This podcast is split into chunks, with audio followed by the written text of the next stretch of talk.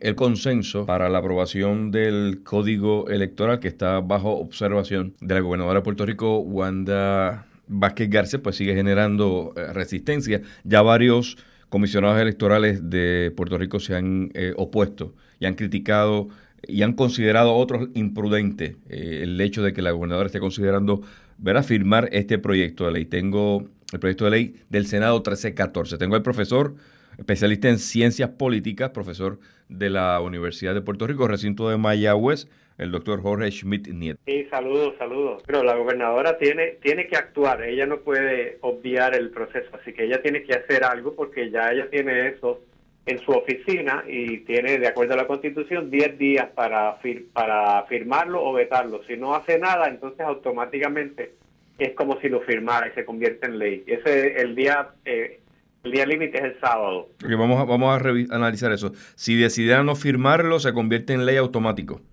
Sí, la constitución dice que la gobernadora tiene, una vez le llega un proyecto de la legislatura aprobado por las dos cámaras, entonces el plazo que tiene son 10 días desde que lo recibe. Si no, lo, si no hace nada, si lo deja metido en la gaveta, entonces automáticamente es ley.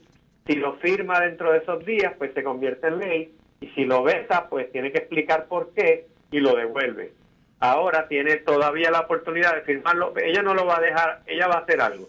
Ella no, no va a hacer por inactividad porque para eso, si, si lo va a dejar ahí y que se apruebe, pues de paso le ponen la firma. Algunas personas han señalado que en su momento ella expresó verbalmente que no firmaría ningún proyecto de ley que no tuviese el consenso de las partes involucradas. En este caso, haciendo referencia a otras modificaciones al código, a la ley electoral, eh, el consenso entre los comisionados y entre los partidos era esencial para proceder. Hoy no hay consenso entre los partidos políticos de Puerto Rico si ella procede, que en un momento dado dijo que no haría. Eh, primero, eso lo, ha hecho ya antes. Eh, segundo, nunca hubo consenso desde el principio, no es que ahora de pronto no lo hay, no, esto siempre fue unilateral. Tercero, para me gustaría eh, eh, precisar eh, un poco más las palabras que ella dijo sobre el consenso y básicamente lo que yo he podido apreciar, lo que ella dijo fue que ella iba a evaluar las áreas donde no iba, donde no había consenso para entender por qué no lo había, pero nunca directamente se comprometió específicamente y si lo hizo ha cambiado antes, ¿verdad? Pero ella ella ha dicho que lo va a evaluar, que va a evaluar el donde no hay consenso.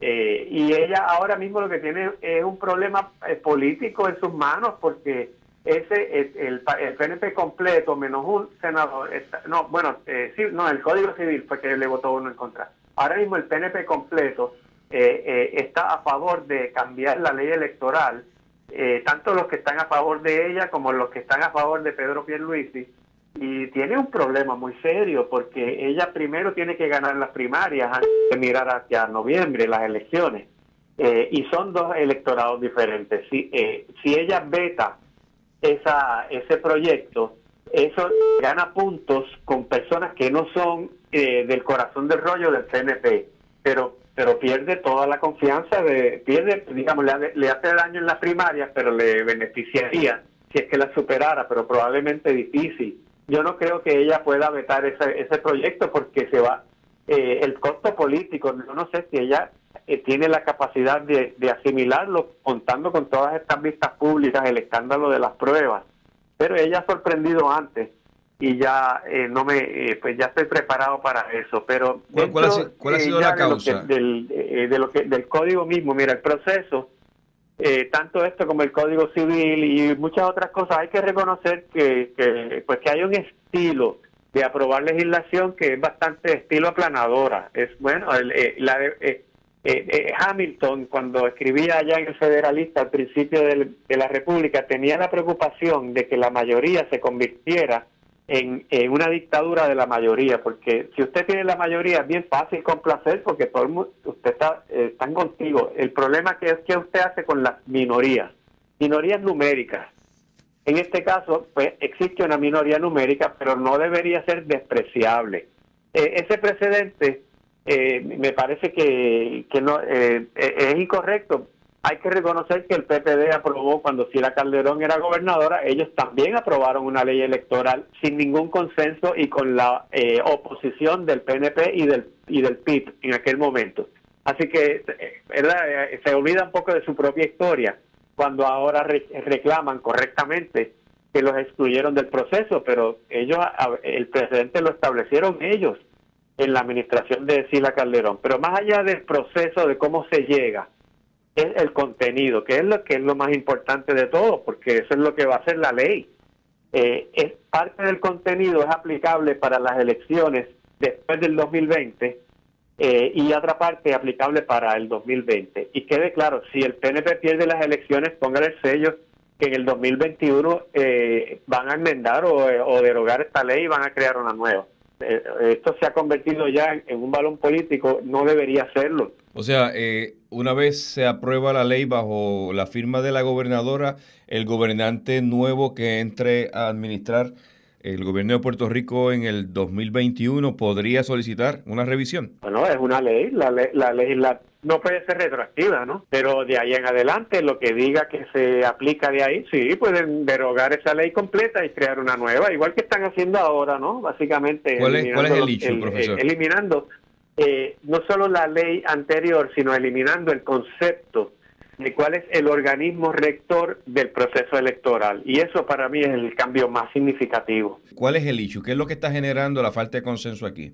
La, la comisión se va a convertir en una agencia de gobierno con, mandatos de confianza y el presidente que, que, va el presidente va a responder al partido de gobierno va a ser como un jefe de agencia y eso es peligroso no debería ser así claro eso lo hace Francia lo hace Inglaterra pero ellos tienen un sistema diferente que pueden darse el lujo de hacerlo nosotros no, en América Latina nadie hace eso. Todo el mundo tiene o el nuestro o un tribunal, que es lo que teníamos nosotros antes. Lo otro eh, incluye eh, el voto electrónico, demasiadas disposiciones y eso eh, tan fácil de hackear. Hasta el mismo Congreso ha reconocido que le hackearon las elecciones del 2016 a Estados Unidos.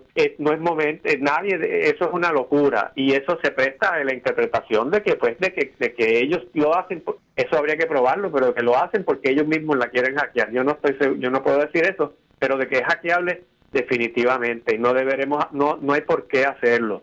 Eh, y, y la jerarquía de la comisión eh, hace que prácticamente el, eh, los partidos que no sea el partido de mayoría no tengan casi fuerza y el partido de mayoría convenientemente se define para favorecer al PNP, porque se define no a base del que recibió más votos para gobernador, sino a base del que más por ciento de votos íntegros recibió. Y eso pues se le ve la costura, ¿no? Eh, pero lo más, lo más inminente, lo que va a pasar ahora es, si se aprueba, es que va a votar una cantidad de gente de forma eh, muy difícil de fiscalizar primero, si esa es la persona que de verdad está votando y segundo, si está votando más de una vez. Eh, y, muchas de esas ni siquiera van a haber maneras de, detectar que están pasando. Eh, eso no es, eh, eso eso no eso no debe pasar. las cosas buenas que tiene.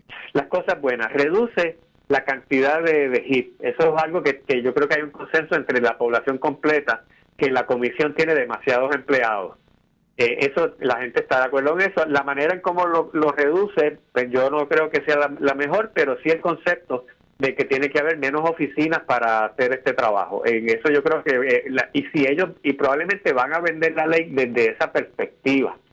Eh, y eso pues, en ese sentido tienen razón.